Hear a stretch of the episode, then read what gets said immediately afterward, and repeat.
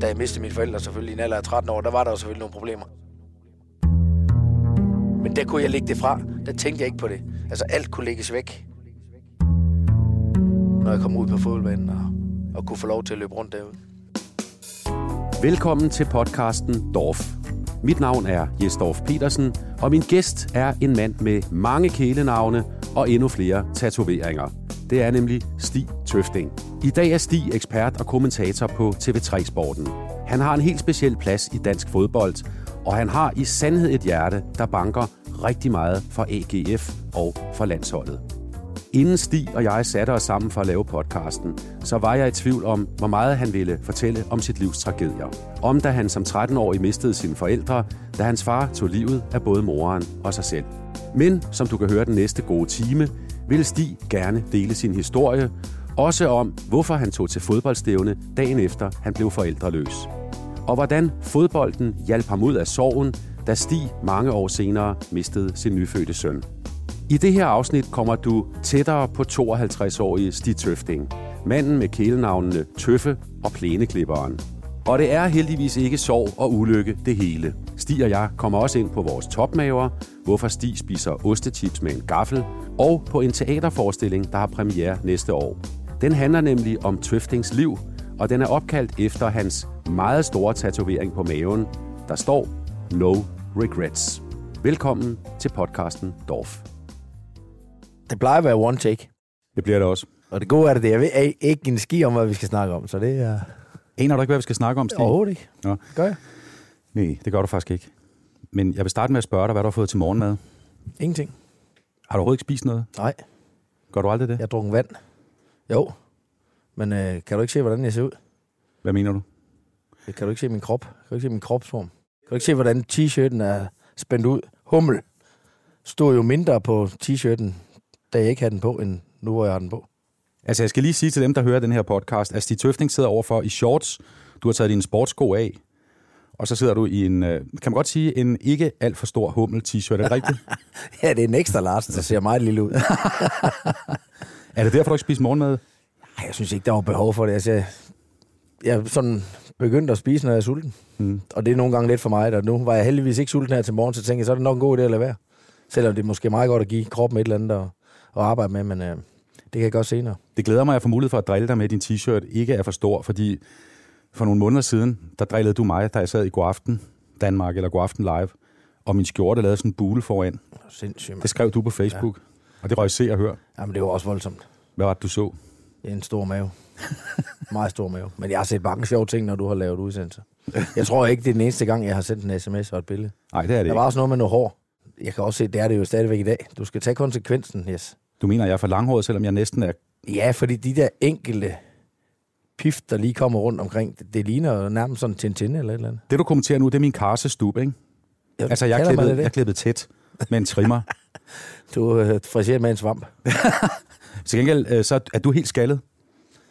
Ja, det er jeg jo ikke, hvis jeg lader det gro lidt, men jeg har nok den der munkehjelm der. Hvad gør du? Barberer du din isse? Ja, hvis jeg arbejder, så gør jeg det 2 gange om ugen, ikke? Ja. Jeg har set derfra, hvor jeg lå det gro lidt. Jeg tænkte, jeg har sgu stadigvæk hår. Men det havde jeg altså ikke op på toppen. Du sprungede ud som skaldet, ikke? Ja, nok blev en anelse højere end mit hår kunne lide. Jeg skal lige ridse op for ikke mindst de yngre lyttere, at du, Stig, er jo en ældre herre. Du er 10 år yngre end jeg. Du er 52 år. Er det ikke rigtigt? Præcis. Du har 2 kælenavne, Tøffe og Plæneklipperen. Og så er du far, morfar og oceaner. Det er også rigtigt, ikke? Yes. Hvis man går ind på DBU's hjemmeside, der har jeg jo lige tjekket dig, så står der, at du er 176 cm høj. Passer det? Ja, jeg ved sgu ikke. Jeg tror, jeg har det ligesom med min mormor. Jeg bliver måske lidt mindre med årene. Så er du 175 nu? Ja, det kan godt være, at jeg går 1 centimeter eller 2 ned. Så står der, Stig, at du vejer 76 kilo, altså på DBU's hjemmeside. Ja, det kan du, der kan du lige lægge 20 oveni. Det har vi jo lige snakket om, ikke? T-shirten, den er spændt godt ud. Men apropos det der med, ja, det kan også være, at du ved med alderen, det må du kunne svare mig på, Jes. Ja. Falder man lidt sammen? Ja. Altså, fordi jeg var måske lidt mere rank dengang. Altså, jeg kan også se, at du sådan... Altså, jeg kan huske, at du løb jo altid som om, at der var nogen, der havde placeret et kosteskaft i ryggen på dig. Okay. Jamen, altså, når du løb på banen. Det er derfor, jeg 10-2 centimeter har vi fundet der, så. Ja, men jeg kan godt love dig, Stig, at med årene, medmindre du altså virkelig holder dig fedt, så falder man sammen og bliver mere, undskyld mig, dronning Ingrid-agtig. Forstår du, hvad jeg mener? Ja, det gør jeg. Og man bliver tykkere, ikke? Jeg gør. Ja, okay, man rammer vel et punkt, hvor man ikke bliver tykkere, eller hvad? Det tror jeg ikke, man kan. Nå. Du arbejder med fodbold, du går ud og spiller og sådan noget. Er fodbold det vigtigste i dit liv? Nej, det er altid familien, vil jeg jo sige. Der er jo ikke noget. Altså, fodbold er det vigtigste af det, der ikke er så vigtigt. Det har vi også set her under covid-19-tiden. Mm. Der er ikke noget, der kan bringe folk sammen, som fodbold kan. Altså, det kulturelle fællesskab er absolut det største i hele verden. Mm. Det så vi også senest under Christian Eriksens situationen inde i parken. Hvad fodbold kan gøre. Der var G7-topmøde. Der var ingen, der talte om G7-topmøde. Men hele verden talte om, hvad der skete i parken. Men for dig er familien... Ja, det er det, når alt kommer til alt. Men det, der driver det hele, det er fodbolden. Altså, jeg har været en del af den professionelle fodbold siden 1989, hvor jeg fik kontrakt i AGF, ja. Og inden da var fodbolden også det vigtigste. Altså, da jeg mister mine forældre i 83, der er det samme. I forhold til, at det var mit frirum. Når jeg var inde på fodboldbanen, så alt, hvad der skete udenom, det kunne jeg lægge fra mig. Eller kunne i hvert fald ligge fremme i det tidsrum, jeg var på fodboldbanen. Fordi problemerne, eller de ting, der er sket, de er der jo igen, lige så snart fodbolden stopper. Men fodbolden har altid været sådan noget. Og jeg er bare glad for, at jeg kunne fortsætte det. Jeg var jo lidt trænervejen, assistenttræner. Men så fik jeg tilbud fra Anders Bej om at komme ind på Kanal 9. Og være kommentator. Og prøve det. Og det var ikke egentlig noget, jeg sagde ja til. Jeg sagde, nej, det var ikke egentlig interesseret i. Men helt inde i midten, siger du, der har fodbolden altid været det, der samlede dig, når der også var... nogle andre problemer, nogle større problemer, modgang i dit liv? Ja, for jeg lagde det væk. Altså, fodbolden har altid været der, når vi en frikvarter i skolegården, smed skoletasken og så ned og spille de der 10-15 minutter, hvor meget det nu var. Og når, hvad kan man sige, skoledagen var slut, hjem og smid skoletasken over på fodboldbaner. Ja. Så det var fodbold hele tiden. Og så blev det sådan, at som dreng er der jo ikke, hvad kan man sige, som... Det var der jo så, da jeg mistede mine forældre selvfølgelig i en alder af 13 år, der var der jo selvfølgelig nogle problemer. Men der kunne jeg lægge det fra. Der tænkte jeg ikke på det. Altså alt kunne lægges væk, når jeg kom ud på fodboldbanen og kunne få lov til at løbe rundt derude. Det er noget af det, vi skal tale om de næste 3 kvarter, en lille time, Stig. Din karriere på banen, dit liv med masser af omtale. Du er simpelthen en kendt mand. Vi skal også tale om andet end fodbold. Du har haft, og det har du selv strejfet nu, masser af sorg og modgang i livet. Du har også siddet i spjældet. Du støtter en masse velgørenhed. Du siger, hvad du mener. Og du siger, hvad du mener både om politikere, om fodbolddommere og ikke mindst om den kvinde, du elsker. Mm-hmm. Hun hedder Heidi. Men på Facebook, der kalder du hende noget andet, ikke også? Jo. Hvad du kalder hende? Verdens lækkerste. Ja, hvorfor? Det er, fordi det er hun. Det er der ikke så meget at komme efter. indtil mine øjne siger noget andet, så er hun det. Men i dag, der siger de, Heidi er verdens lækkerste. Ja, det er hun. Det skal vi også snakke om lidt, ikke? Og så skal jeg spørge, inden under den der stramme sorte hummeltrøje, der har du en kæmpe tatovering. Du har faktisk masser af tatoveringer. Jeg kan sidde og se navnene på dine børn, Maria, Mia og Markus. De står på dine underarme og peger nu over mod mig. Og så på maven har du den her kæmpe store, næsten legendariske, ikoniske tatovering, hvor der står No Regrets. Ja, den var ikke så stor, da jeg fik den lavet, jo. Ja, det. Altså, hvis jeg skulle have lavet den i dag, så ville det jo koste 5.000 ekstra, ikke? Hvad kostede den dengang? Nej, det kan jeg ikke huske, men ja. Det ville den jo gøre med bogstaverne. De jo, altså, det var jo sådan nogenlunde læselige bogstaver. Lidt store måske, men i dag der er de jo, altså, de er jo kæmpestore. Ja. Det er jo lige før reklameskiltet inde i parken er mindre end den her tatovering. Men, altså, jeg vil ikke bede dig at tage trøjen op, men fortryder du, at du har fået den der? Nej, jeg fortryder ikke noget, yes. Ikke alt kunne måske have været gjort på den måde, jeg fik det gjort på, men nej, jeg fortryder det ikke, fordi det skete, jeg kan ikke ændre det. Mm. Jeg bruger ikke tid på ting, jeg ikke kan gøre noget ved. Kommer jeg i samme situation en anden gang, så vil jeg, og jeg har lavet et eller andet, der måske ikke var lige smart, jamen, så vil jeg prøve at navigere i det og se, om jeg kan undgå at lave den samme fejltagelse. Ja. Så nej, og jeg har, altså man kan sige, de ting, som er sket i mit liv, det er jo det, der har gjort mig til det menneske, jeg er i dag. Og så der er no regrets. Jeg føler ikke, at der er nogen grund til at gå og... Man kan sagtens sige undskyld, men jeg føler ikke, at der er nogen grund til at gå og fortryde nogle ting. Altså, man har jo truffet det valg, og det kan godt være, det er det forkerte valg på det tidspunkt, men altså, hvis det giver en straf, så må man tage en straf, og så må man komme videre. Jeg har vel altid været en, der delte vandene. Enten så kunne man lide mig, eller så kunne man ikke, og den stillingtagen kunne man også tage, selvom man ikke kendte mig. Hvad siger folk til dig, dem der ikke kan lide dig? De siger ikke rigtig noget, yes. Jeg synes ikke, altså, hvis de gør noget, så skriver de jo på sociale medier og sådan ting, men altså, det lever jeg fint med. Altså, det går nok. Altså, ja. det er ikke... Gider du læse det? Ja, jeg læser det. Hvorfor egentlig? Ja, hvorfor ikke? Hvad sker der ved det? Nej. En gang imellem kommenterer jeg også på det. Jeg kan sgu da mærke nogle gange, når jeg bliver, får nogle tæsk på medierne, så får jeg det dårligt af det. Altså, jeg bliver sådan vred. Det kan jeg godt forstå, at det kan jeg godt forstå at det du siger her, men vi er måske også forskellige som personer. Yeah. At jeg får det ikke så dårligt. Jeg tænker mere, at det er fint nok. Jeg undrer mig bare over, at man har behov for de der udbrud. Altså. Men svarer du dem? Nogen svarer jeg. Ja. Jeg skriver ikke. Så sender jeg bare lidt sovetegn, ikke? Eller et spøgelsestegn, eller et eller andet, du ved. Altså, fred være med det. Stig, dengang du var dreng, ikke? Var det også din drøm dengang at blive fodboldspiller?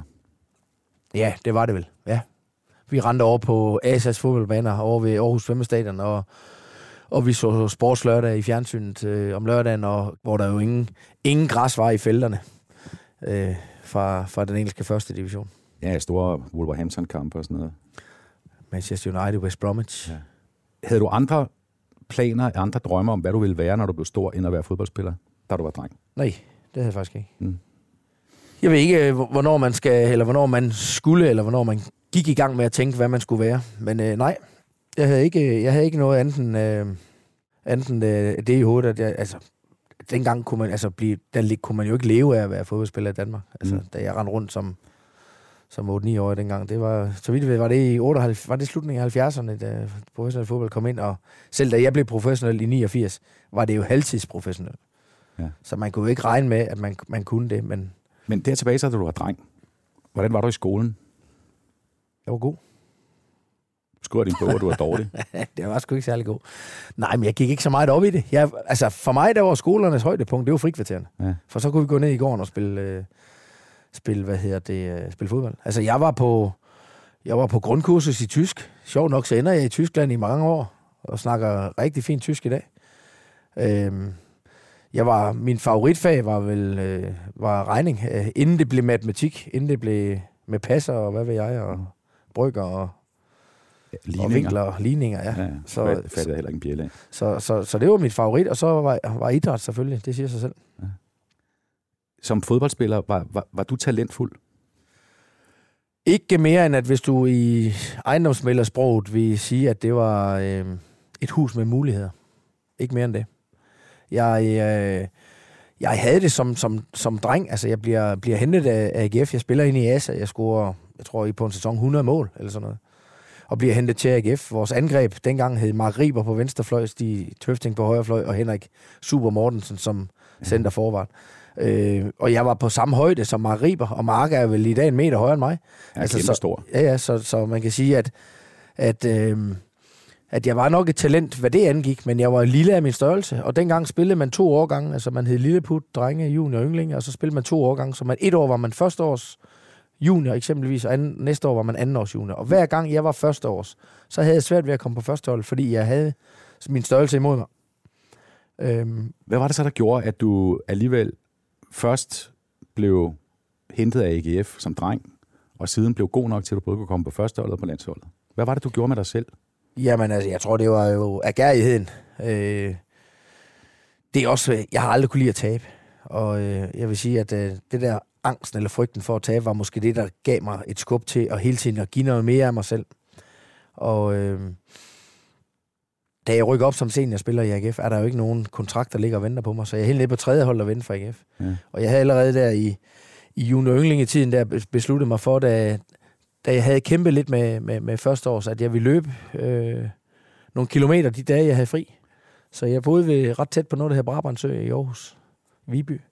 Og i hvert fald i ynglingetiden, der begyndte jeg at tage de der 10 kilometer 2 gange om ugen, når jeg ikke trænede. Og det gav mig jo så på sigt noget ballast åbenbart til, at jeg rent faktisk ikke rigtig sådan gik kold, når vi spillede kamp. Og det blev så bemærket, tror jeg, blandt andet fra Jens Armsen, som tog mig med på AGF's første hold første gang der i 1989, at der var en her, der faktisk rent faktisk kunne løbe solen sort. Ja, altså du gjorde lidt mere end de andre, ikke?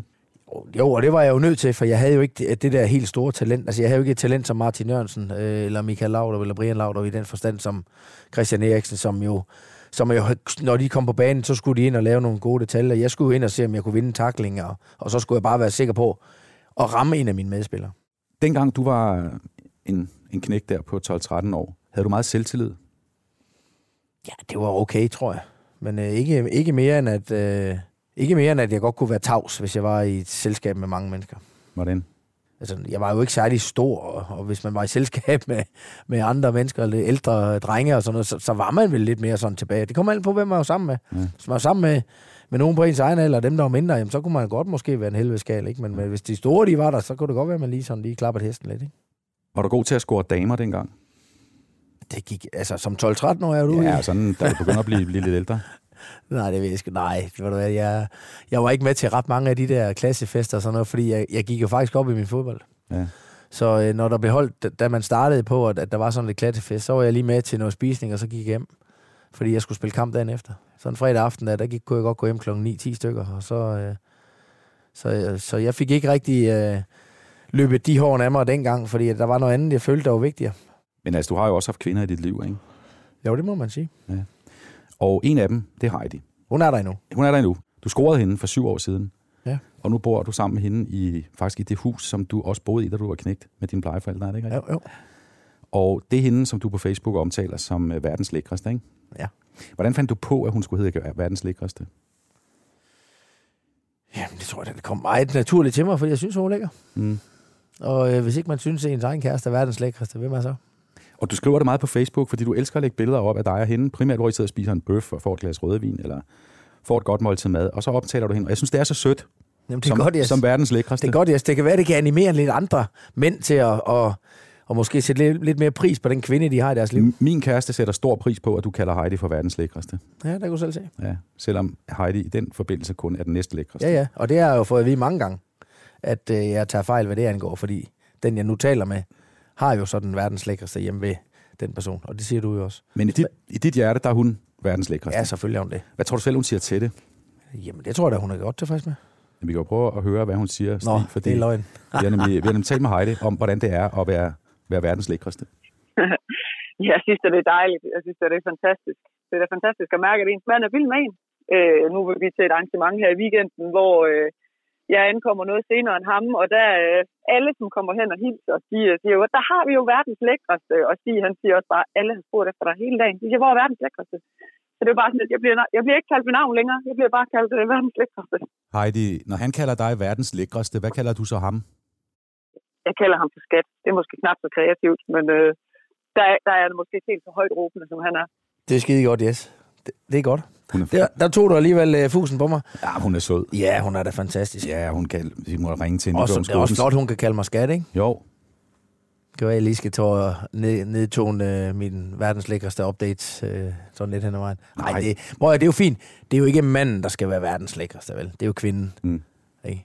Og hvis du ser og kigger på mig, så kan vi jo godt blive enige om, hvis hun begynder at kalde mig verdens lækreste, så skulle hendes næse gerne begynde at blive lidt længere, end den er lige nu. Fordi jeg tror godt, jeg kan finde et par stykker i verdenshistorien, som ser noget bedre ud. Har du for meget at se til? Eller sagt ja til for meget? Føler du, at du er for blød? Eller er tonen for hård? Skal du sige fra? Eller sige op? Det er okay at være i tvivl. Start et godt arbejdsliv med en fagforening, der sørger for gode arbejdsvilkår, trivsel og faglig udvikling. Find den rigtige fagforening på dinfagforening.dk.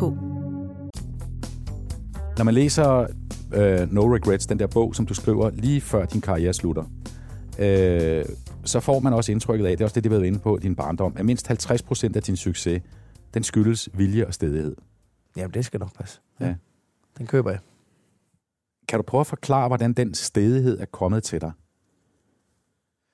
Jamen, jeg kommer ud af en arbejderfamilie, hvor vi jo selvfølgelig nødt til at arbejde for at få noget mad på bordet. Jeg var som dreng, gik jeg med aviser. Jeg fik ikke det, jeg pegede på. Altså, der var ikke penge til at kunne rive ting ned i hylderne, som jeg havde lyst til. Så jeg måtte ud med aviser eller køre ting ud for en købmand, og så tjene lidt penge, så jeg selv havde til at kunne købe det, jeg nu havde lyst til. Altså, hvis jeg engang imellem fik lidt penge til at kunne gå ned til slikbutikken eller et eller andet og købe et marcipanbrød, eller hvad ved jeg, så sagde jeg jo dernede, var lykkelig. Ikke? Mm. Havde ikke tv, da jeg var ung dreng der, havde ikke sådan nogle tv-spil. Det fandtes jo ikke dengang. Mm. Altså, havde ikke det. Hvis jeg skulle lege med et eller andet, så måtte jeg gå ned i gården og lave et eller andet. Kaste hyben på vinduerne, eller gå over på fodboldbaner og spille noget fodbold. Det var det, det var. Og det føler jeg mig slet ikke... Det synes jeg slet ikke er forfærdeligt, men det var sådan, det var sådan, at det var.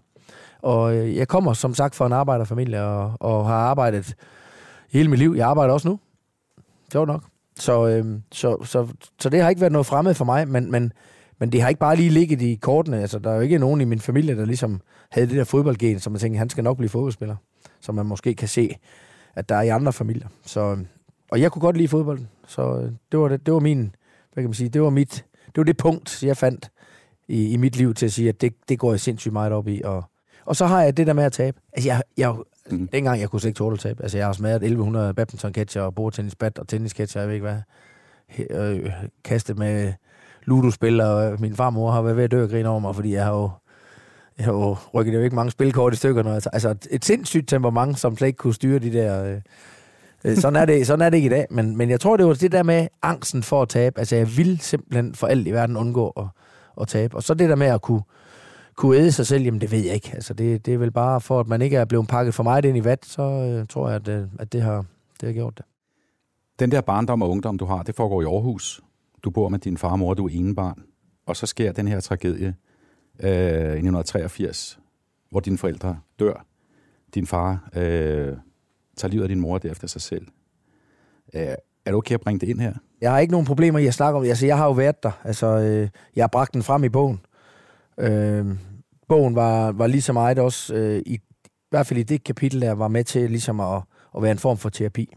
At man ligesom får snakket om det. Det er jo sådan, at de ting, der sker i ens liv, hvis man ikke får snakket om tingene, så håber de sig lidt op, og det kan vi sagtens. Det er jo interessant, fordi det er først i bogen i No Regrets, at du faktisk åbner op for den historie, fordi indtil da har du jo været meget stille med den, altså dine forældre dør på den måde, de gør, og du er stille med den i mange, mange år, og fortæller den ikke engang til dine egne børn. Nej, men det er derfor, at jeg er stille med den, fordi at jeg har nogle børn, der ikke er ret gamle, og man skal jo selv finde ud af, som familie, hvornår skal vi fortælle de forskellige ting. Jeg har nogle børn, der på det tidspunkt, da det bliver bragt op i Se og Hør i 2002, da vi er til VM i Japan og Korea. Ja, det er ufrivilligt, fordi det er du vred over.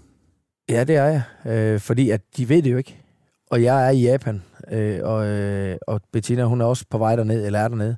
Så børn er hjemme ved mine stedforældre, min onkel og tante. Og min farmor er i live på det tidspunkt. Og det vil sige, så kommer der sådan en her, jeg sidder dernede og skal... lige få stoppet tingene derhjemme, eller bedt mig om at lige holde børnene væk fra det, fordi børnene går og kalder min onkel og tante for farmor og farfar, og det er jo ikke deres farmor og farfar. Så vi har ikke fortalt det, fordi vi ikke mente, at børnene var gamle nok til at vide det her. Nej. Så det kom på et tidspunkt, hvor jeg ikke selv havde valgt at fortælle det, men alle medier havde jo accepteret at skrive, at jeg havde mistet mine forældre efter tragiske omstændigheder. Det har jeg jo ikke haft problemer med. Jamen Stig, det var jo noget, jeg har jo også selv været en del af journaliststanden, og var det også dengang. Det var noget, man godt vidste, altså i vores kredse, forstår mig ret, men man lød selvfølgelig være med at fortælle det, så længe du ikke selv ville have det ud. Og så kommer så den her svinestreg fra Se og Hør, og Ekstrabladet følger op, hvor de så offentliggør under VM, hvor I sidder i den anden ende af verden, at det her er sket for dig, da du er 13 år, og dine forældre dør på den her måde. Hold kæft, hvor var jeg blevet sur, så var der. Jamen, jeg blev jo ikke så sur. Altså, jeg kendte jo godt historien. Det, jeg bare skulle have stoppet, jeg var ærgerlig over det. Jeg skulle bare have stoppet, at så jeg holdt mine børn væk fra det, så vi lige kunne komme hjem og så fortælle dem det selv. Hold dem væk fra Se og Hør? Nej, fra medierne som sådan, for okay. Det blev jo også bragt i tv og så videre.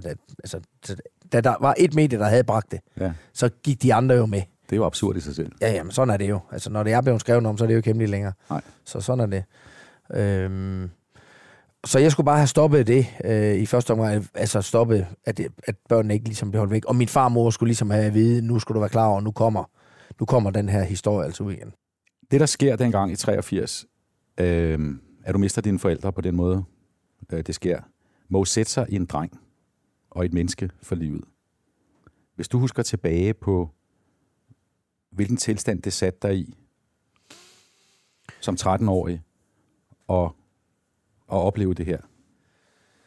Jamen, det var uvirkeligt til at starte med, selvfølgelig, fordi man ikke rigtig troede sine egne øjne. Men det var jo sandt. Men jeg havde en god familie, som kunne tage sig godt af mig. Jeg havde en rigtig god træner, holdleder ude i AGF, Per Thune, som tog sig virkelig godt af mig. Han lever desværre ikke i dag. han tog så godt af mig, og fodbolden var der.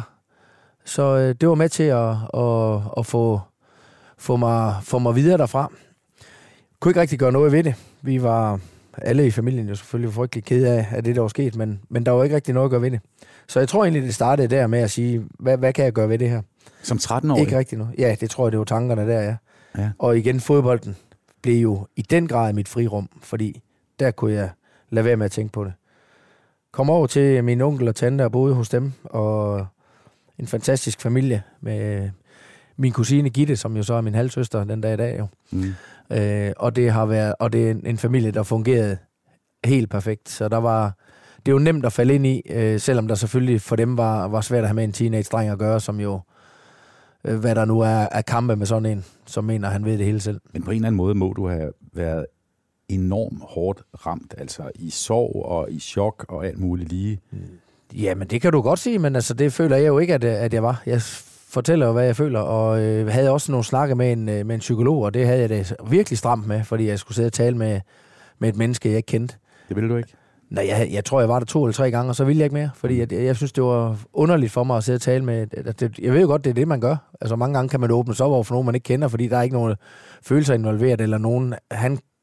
Han har, skal man sige, tavshedspligt, eller til du fortæller til en ven, så kan det være, han fortæller det videre til en anden ven, eller hvad jeg, ikke? Så det var sådan min tanke der, det havde jeg sgu ikke lyst til. Nej. Så jeg hoppede ud af det der. Altså droppede psykologen, ja, som 13-årig. Ja. Hvem kunne du så tale med om det? Nå, men det var blandt andet Per Thune, ja, og familien. Og det er ikke, fordi vi sådan har gået i detaljer omkring tingene. Altså, hvis jeg havde noget behov for det, så var der folk, jeg kunne gå til. Altså i dag vil man jo sige, at et barn, der havde været ude for sådan en traumatisk oplevelse som du, eller hændelse, skulle altså pakkes ind i terapeuter og psykologer og krisebehandling. Ja, men det kan også godt være, at jeg blev pakket lidt ind, fordi at i de kredse, jeg kom, altså fodbolden, skolen og så videre, der vidste de jo godt, hvad der var sket, og det kan godt være, at der måske var nogen, der rendte rundt og var lidt opmærksom på, hvordan er opførselen, hvordan er sindet, hvordan har han det og så videre. Men det gode ved det var jo, at jeg kom et trygt sted hen, hvor jeg kunne føle mig elsket og så videre, så vi kom faktisk rigtig godt igennem alt det her. Og så gode bedsteforældre på daværende tidspunkt også, som jeg besøgte rigtig ofte og sådan noget. Så både min mormor og morfar, min farmor og bedstefar og så videre. Så. Men I sad ikke sådan hele dage og aftener og efterbearbejdede det her? Nej. Dagen efter... dine forældre dør. Der er du også til fodboldstævne. Freja Cup, tror jeg, den hedder. Hvor den der bliver udnævnt til bedste spiller. Ja. Når du ser tilbage på det, Stig, kan du forklare, hvordan du kunne rende ud og spille fodbold? Ja, det kan jeg sagtens. Og så kan man sige, den der med, at det blev kampens bedste spiller, der kan vi jo også et spørgsmålstegn ved at diskutere. Og det var rent faktisk Piontek, jeg fik det med. De der fodboldstøvler. Ja, han overrakte dem. Ja. At om det var fordi, at jeg var den bedste, eller fordi, at de faktisk godt kendte til situationen, så jeg måske lige havde brug for et lille klap på skulderen. Men altså, lad nu det ligge. Jeg vil gerne spille fodboldkamp, og det fortalte jeg jo også til min mor og morfar der på dagen, at jeg ville spille. Jeg ville simpelthen spille den kamp, fordi jeg troede jo, at hvis jeg bare spillede den kamp, så var der ikke nogen, der fandt ud af det. Så jeg prøvede jo på at se, om jeg kunne dække over situationer, det kunne man jo selvfølgelig ikke. Men altså, mine medspillere fik ikke det at vide. Jeg tror, forældrene blev orienteret af de andre spørgsmål. De skal bare lige vide, hvad der skete i går, og sådan og sådan. Og så spillede jeg den her kamp, fordi jeg ville spille den kamp. Hvad kan du huske fra den kamp? Ikke ret meget. Jeg kan huske, at jeg fik de der støvler og sæb. Ja. Men jeg kan ikke huske ret meget ellers. Det kan jeg sgu ikke. Men det lyder som om, du var meget sådan... du var meget indstillet på at holde det hemmeligt. Jamen, det var... Altså, man bliver jo lidt flov, ikke? Altså... Mm. Når der sker sådan noget, så blev jeg lidt flov over det. Udover at jeg var ked af det, så var jeg jo også flov over, at det var sket. Og så, udover det, kan man sige, så mandagen, så skulle jeg gik med aviser på det tidspunkt. Jeg gik med Aarhus Stiftstidende, og jeg er på vej ud med avisen, og på forsiden af den Aarhus Stiftstidende, jamen der er hele historien jo, der står der jo, at dreng finder sine forældre derhjemme. Altså, der står ikke, hvem det er, eller der er ikke billeder af det, men den historie kører der. Mm. Og jeg pakker min avis og skal til at gå ud, så kommer min moster. Og så tager hun den der avistaske, og så hiver hun den og siger, du skal ikke ud med aviser. Du skal bare med her. Det der, det gider vi ikke. Men du ville have gået ud med de aviser? Ja, fandme ja. Ja. Gik du i skole? Ja, det gjorde det. Kan du huske reaktionerne, eller hvordan du kom videre, altså også i tiden efter, ikke kun lige de her dage efter, men i årene efter? Nej, men det var på god støtte for familien og for med fodbolden og så videre. Det var det. Altså folk har jo berøringsangst, når der sker noget. Det kan man jo selv mærke, hvis man kender nogen, hvor der har været udsat for et eller andet. Så man føler lige lidt andet, om man overhovedet kan snakke om det, og går man for tæt på ved at spørge. Og sådan var det. Altså så, tingene var jo anderledes i 83. Ja. Der var ikke nogen, der ligesom snakkede. Altså der blev så noget måske mere tysset ned i forhold til, at der var ikke rigtig nogen, der spurgte mig. Jeg har aldrig snakket. Jeg tror aldrig, jeg snakkede med en klassekammerat om det. For jeg tror ikke, der var nogen, der spurgte. Men de vidste det godt. Ja, selvfølgelig vidste de det. Men du sagde selv, at du i dagene efter har sådan en anden skam. Altså skam, det var bare, at man var lidt flov over situationen. Men jeg tror, at den der flovhed der, jeg ved ikke, om jeg har taget den med mig. Altså, jeg er da ærgerlig over, at det skete. Men igen, jeg kan ikke gøre noget ved det her. Ikke? Og, der er sket mange ting siden da. Altså, jeg har prøvet noget, der var værre end det der. Du har mistet et barn? Ja, det var værre. Værre miste Jon, som var en måned gammel. Og døde af meningitis? Meningitis, ja. Så det var meget værre. Altså, jeg synes, at det er jo sådan, at vi ved, hvad der 100% sikkert i den her verden, det er, at vi skal væk herfra på et tidspunkt. Og så man sige, så hvis det skal gå på den rigtige måde, jamen, så er de ældste, der går bort først. Og man siger, det der skete med mine forældre, det var ikke sådan, som det skulle ske, men at man mister et barn på en måned. Det skal slet ikke ske. Så der kom lige et mere gok i nøden, hvor man siger, der var lige en udfordring mere, hvad det angår. Bearbejdede du den fuldstændig grænseløs sorg, det var at miste et barn på samme måde, der var du blevet voksen, som du gjorde, da du var 13 år, da du mistede dine forældre? Nej, der var jeg meget mere bevidst om tingene, og vi havde i forvejen 3 andre børn, som vi skulle sørge for, også kom videre herfra. Jeg tog kontakt, da vi kunne se, hvor det gik henad, med Jon til min præst, Flemming Christensen, som er præsten inde i St. Pauls Kirke. Ham tog jeg fat i. Det er de dage, hvor Jon ligger meget syg på hospitalet. Og får ham op på hospitalet, og han får ham døbt. Og så snakker jeg lidt med ham om, hvad vi egentlig gør. Fordi at, han er om nogen en, der har livet og døden inde på kroppen. Og han var med til at rykke i os om, hvad vi skulle gøre. At når Jon han var sovet ind, så skulle vi tage ham med hjem. Og lægge ham op på værelset, hvor han nu skulle have haft et værelse. Og så kunne vi tage en ordentlig afsked med ham. Og det gjorde vi så. Fik ham lagt derop, og vi kom jo hjem. Børnene blev glade, at vi havde Jon med hjem, indtil vi lige måtte fortælle dem, at det var altså ikke en levende Jon. Og så måtte vi sidde stille og roligt med dem og fortælle, og prøve at forklare dem den her situation.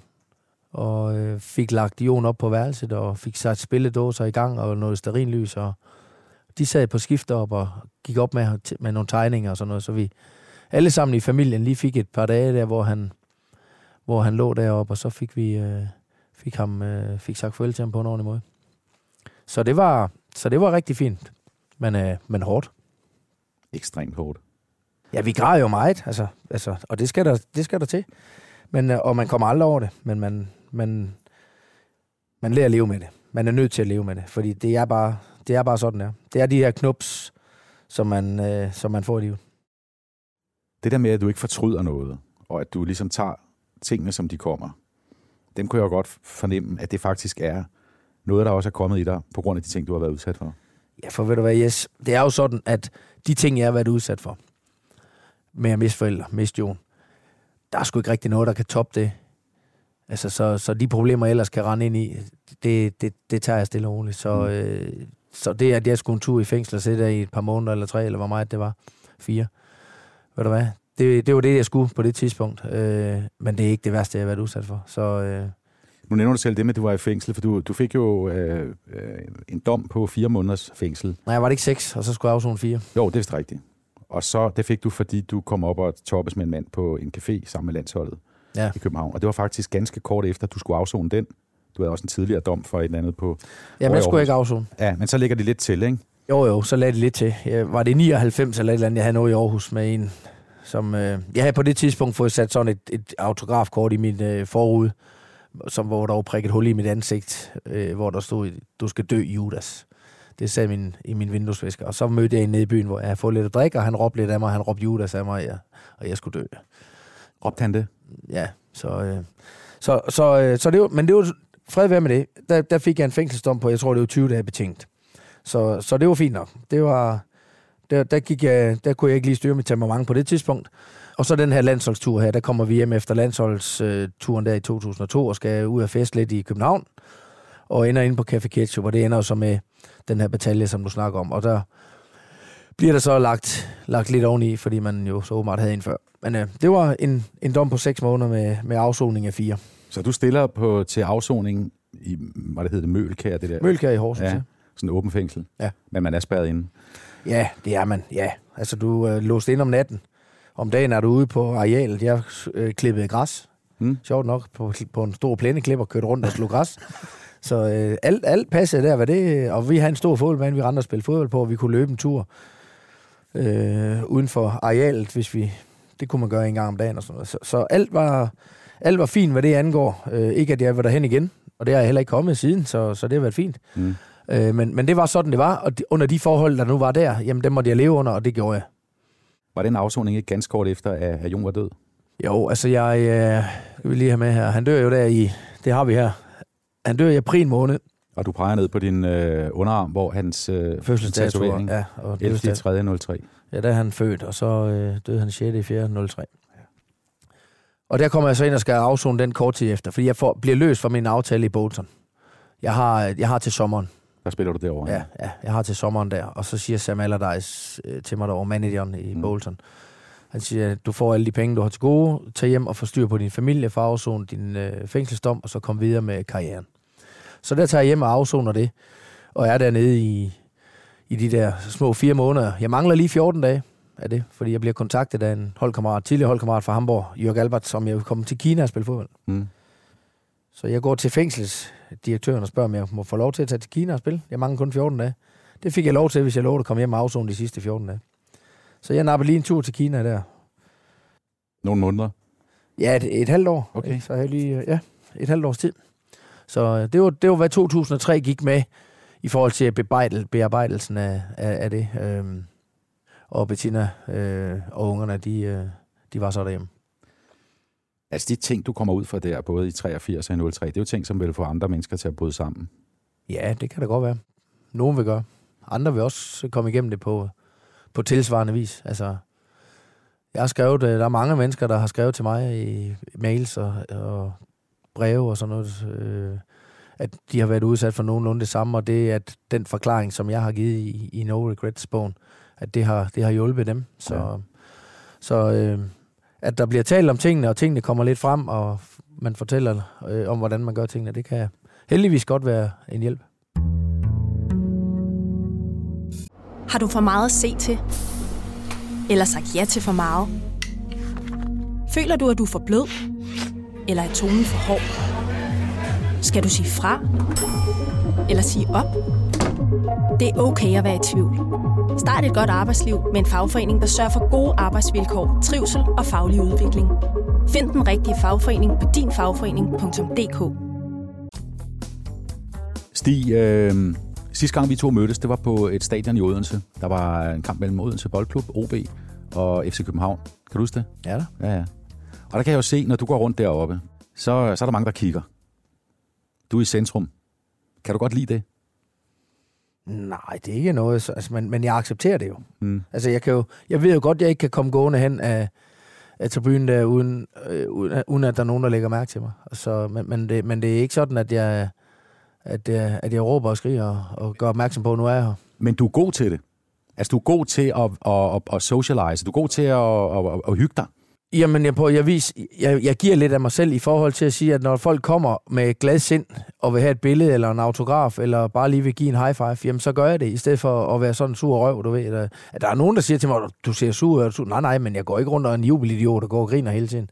Men hvis du kommer hen til mig med et smil på læben og lige vil give en high five, jamen så gør jeg det, selvfølgelig. Altså, hvad skulle problemet være i det? Altså, jeg er ikke menneskesky i den forstand, men det er ikke sådan noget, at det. Nu ligger jeg jo mange ting op på Facebook, og det gør jeg også, fordi jeg synes, det er sjovt. Altså, jeg synes, det er god lir. Jeg har også undervejs her nogle spørgsmål. Sådan nogle små, korte spørgerunder. Sådan nogle skolebladspørgsmål. Og det første... Du vil godt være med, ikke? Ja, klar. Ja. Det første spørgsmål. Hvem er din bedste medspiller? Den bedste, du har spillet sammen med? Altså, nu har jeg ikke spillet så meget med ham, men det må jo være Michael Laudrup.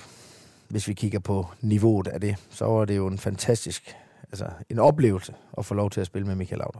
Hvorfor? Jeg har aldrig set en bedre fodboldspiller. Mm. Altså, spille sammen med. Når man så løb ind på banen sammen med Michael Laudrup, med den respekt, du har for ham, fik du sådan næsten en starstruckness? Eller? Ja da.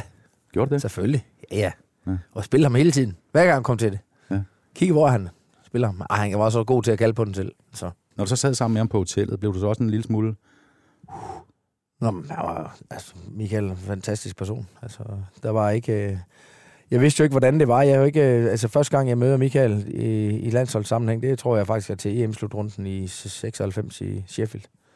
Og det var fantastisk. Altså, helt nede på jorden. Han tog godt imod dig? Ja, det må jeg sige. Ja. Havde du nogle ritualer, noget overtro før kampe? Alt. Hvad? Stort set alt. Altså, spaghetti bolognese dagen før kamp, hvis det kunne være muligt. Hvorfor? Fordi at der havde jeg åbenbart spillet en god kamp ovenpå spaghetti bolognese, og der... Jeg fjernede alt fra mig. Fodboldmæssigt fjernede jeg alt, hvad der kunne gå ind og forstyrre. Så da jeg fandt ud af, at spaghetti bolognese dagen før kamp var en god ting, så havde jeg ligesom det på plads. Så var det ikke maden, jeg kunne give undskyldning for, hvis jeg spillede en dårlig kamp. Og så lugte jeg lige så stille ud i alle de her ting, og i takt med, som du selv nævnte, at jeg endte med at spille i små 20 år, så var der mange ting, man kom på løbende. Gjorde det samme, pakkede mine ting, sørgede for om aftenen, inden jeg gik i seng, så stod det hele lined op. Der var det altså ikke ude i klubben det hele. Man skulle altså selv have sine fodboldstøvler og sine badesandaler og lidt forskelligt med. Alt andet. I dag der bliver det hele jo pakket. Men alt var lined op. Jeg tog den venstre sko på før den højre, og venstre strømpe på, og venstre benskæl. Alt det der, det kørte bare. Alt var sat i så jeg var... Altså, det var totalt OCD-agtigt. Der er også nogen, der har sådan nogle tisseritualer. Havde du det? Jamen ikke lige på, hvornår jeg skulle, men jeg skulle tisse selvfølgelig. Og man skulle også noget af det, der måske er værre. Ja. Det skal de fleste, fordi vi skal jo tømme sækken. Mm. Så det skulle jeg altid have gjort. Altid sørge for. Men det der med at gå ud og tisse, jamen vi drak jo rigtig meget væske. Altså blandt andet til VM i 2002 i Japan og Korea. Der var jo så varmt, så vi skulle simpelthen drikke, jeg ved ikke hvor mange liter, 5 liter eller et eller andet, inden vi nærmest skulle spille kamp. Så kunne selv regne ud, der skal jo noget ud. Så det resulterede jo i, at man ikke kunne løbe ind under opvarmningen, når man lige skulle. Så man jo lige lavede det strækøl, så luskede man lige den dumme ud af buksebenen, ikke? Og så fik gjort det på banen. Har du stået og tisset på en fodboldbane? Nej, ikke stået. Jo, jeg har lavet en strækøvelse helt nede på knæ. Ja. Så de strækker ud, ikke? Altså, cykelrytterne gør det også. De kan jo ikke stå af. Ja, det kan jeg godt forstå det. Ja, så.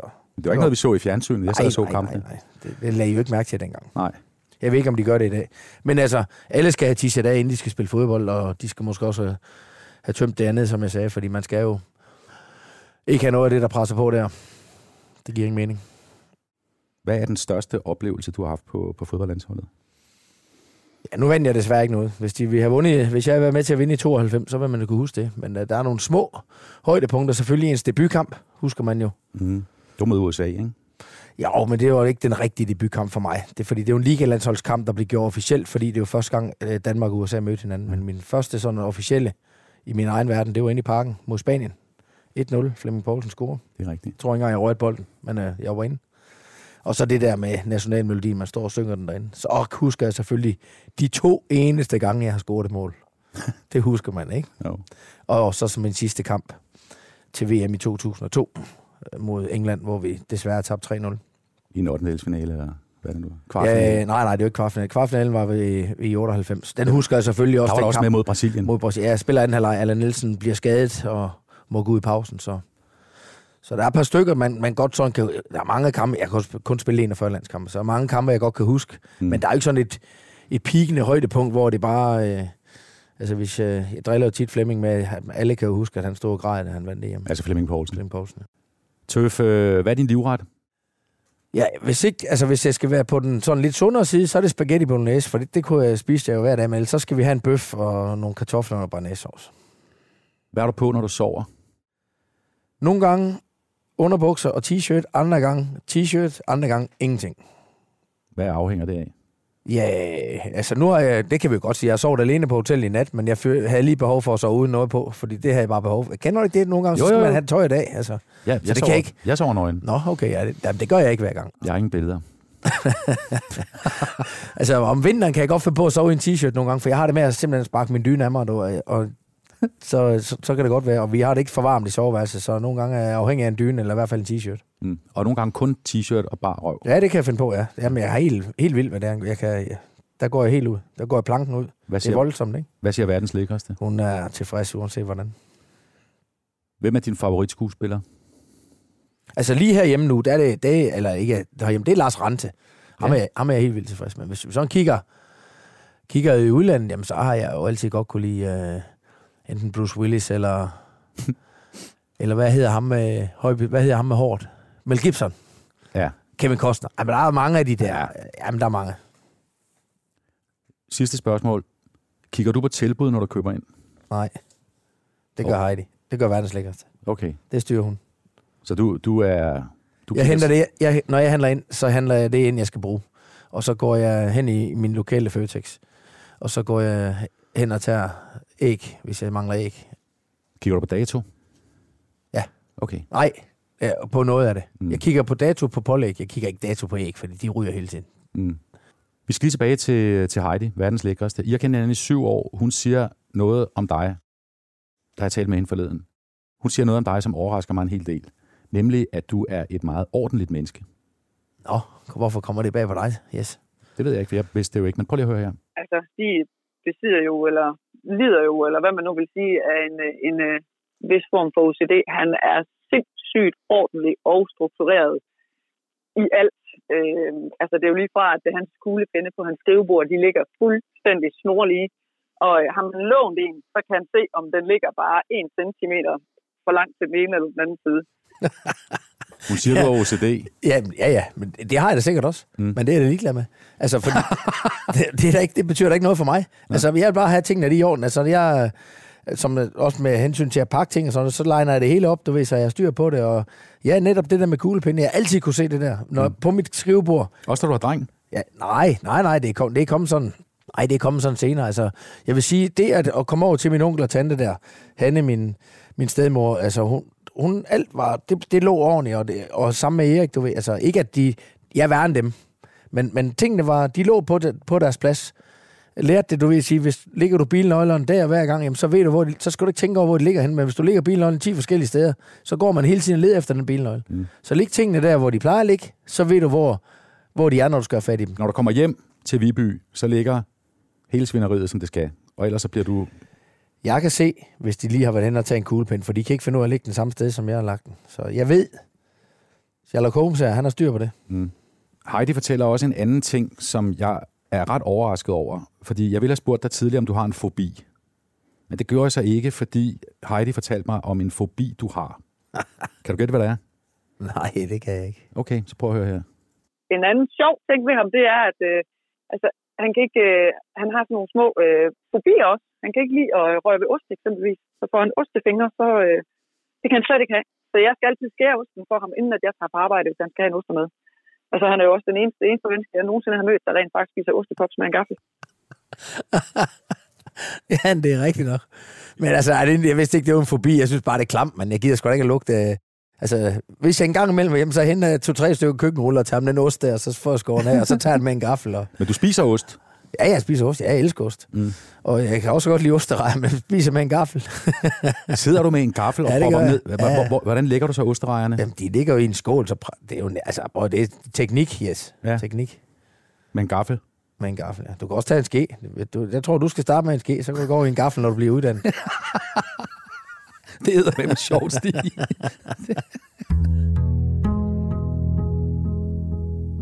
Hvad hedder det?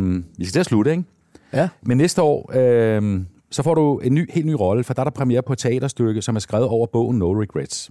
Altså et teaterstykke om dig. Ja, om bogen. Ja, om bogen. Ja. Men det handler om dig. Jo, men det er sådan et teaterstykke over bogen. Ja. Ja.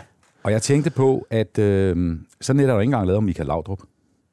Nej, ikke endnu. Men der er et om dig nu. Ja, det er på vej. Hvordan har du med det? Jamen, det har jeg det lidt blandet med, fordi at da jeg fik mailen og blev kontaktet første gang, og jeg kan stadigvæk ikke rigtig se det for mig, for jeg er jo ikke teatermand i den forstand. Altså, jeg kan jo godt forestille mig, at man kan lave meget, når man laver film, med filmtricks og så videre, men det der med at lave det på en scene, og hvordan man laver det hele og spiller det, altså kulisser og nu ham, der skal spille med ham, har jeg jo mødt nu, og vi har jo også, der er også, der er jo solgt rigtig mange billetter, så det er jo faktisk rigtig fint. Men jeg er svært ved at se det for mig, men jeg er jo ikke teatermand, så jeg lærer de professionelle om det, og så er Lars Sten jo med ind over, fordi han skrev bogen, til at være med til at sørge for, at det skal være så tro mod bogen som overhovedet muligt, men de skal også have deres kunstneriske friheder, så man ligesom kan udleve det, som man nu gør på et teater. Men det er da meget specielt, og man kan sige, jeg tager det som en cadeau, altså, fordi som du siger, så kunne de jo vælge at lave et teaterstykke om hvem som helst. Mm. Men at de vælger at lave det om mig, og det er det lille teater, Svalegangen i Aarhus, det gør det også bare, det er lidt mere intimt.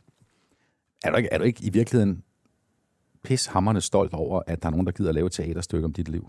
Jo, men det tager jeg som en cadeau. Jo, det siger jeg også. Men jeg er også spændt. Altså, jeg er spændt, fordi, men jeg er midt, altså, når de engang skal til... Når vi kommer til december og januar, så skal der jo laves, så går de jo i gang med lidt prøver og noget. Så der er jeg jo nok sådan mere, fordi et er, og de ting, som nu er i bogen, de vil også sikkert lave nogle ting i det her teaterstykke, som du har talt med mig om i dag. Et er at læse det på tryk. Det er jo altid kraftigt. Noget andet er så, hvordan vil det være at se det på teater? Så det kan jeg jo ikke rigtig svare dig på, for jeg har ikke været der i den situation før. Jeg går ud fra, at du skal til premieren. Det skal jeg da. Sammen med verdens lækkerste. Ja, hun skal med. Ja. Ved du hvad, vi skal til at slutte. Du skal til Varde og spille paddle. Det skal jeg. Men der er lige en enkelt ting, som Heidi også har fortalt om, som vi lige napper her til sidst. Og den har måske på en eller anden måde indirekte forbindelse med paddle-tennis. Prøv lige at høre, Stig. Det må nok være på kostfronten, tænker jeg. Der er han knap for disciplineret. Der er der gået lidt mere livsnyder i den. Han er usandsynligt glad for mad. Det bliver lidt svært at knappe skjorterne, og... Jeg elsker ham jo alligevel. Jeg synes jo, han er pivdejlig og pivlækker. Er Stig ved at blive for tyk? Det synes jeg jo ikke. Jeg synes, han er dejlig, som han er. Men spørger du ham selv, så vil han helt klart sige ja. Ved du det? Ja, hun har fuldstændig ret. Ja, det er også bare rent. Jeg har set den der kamp, som du ikke har set, med min fremragende ydersideaflevering med legendeholdet ude i Brøndby.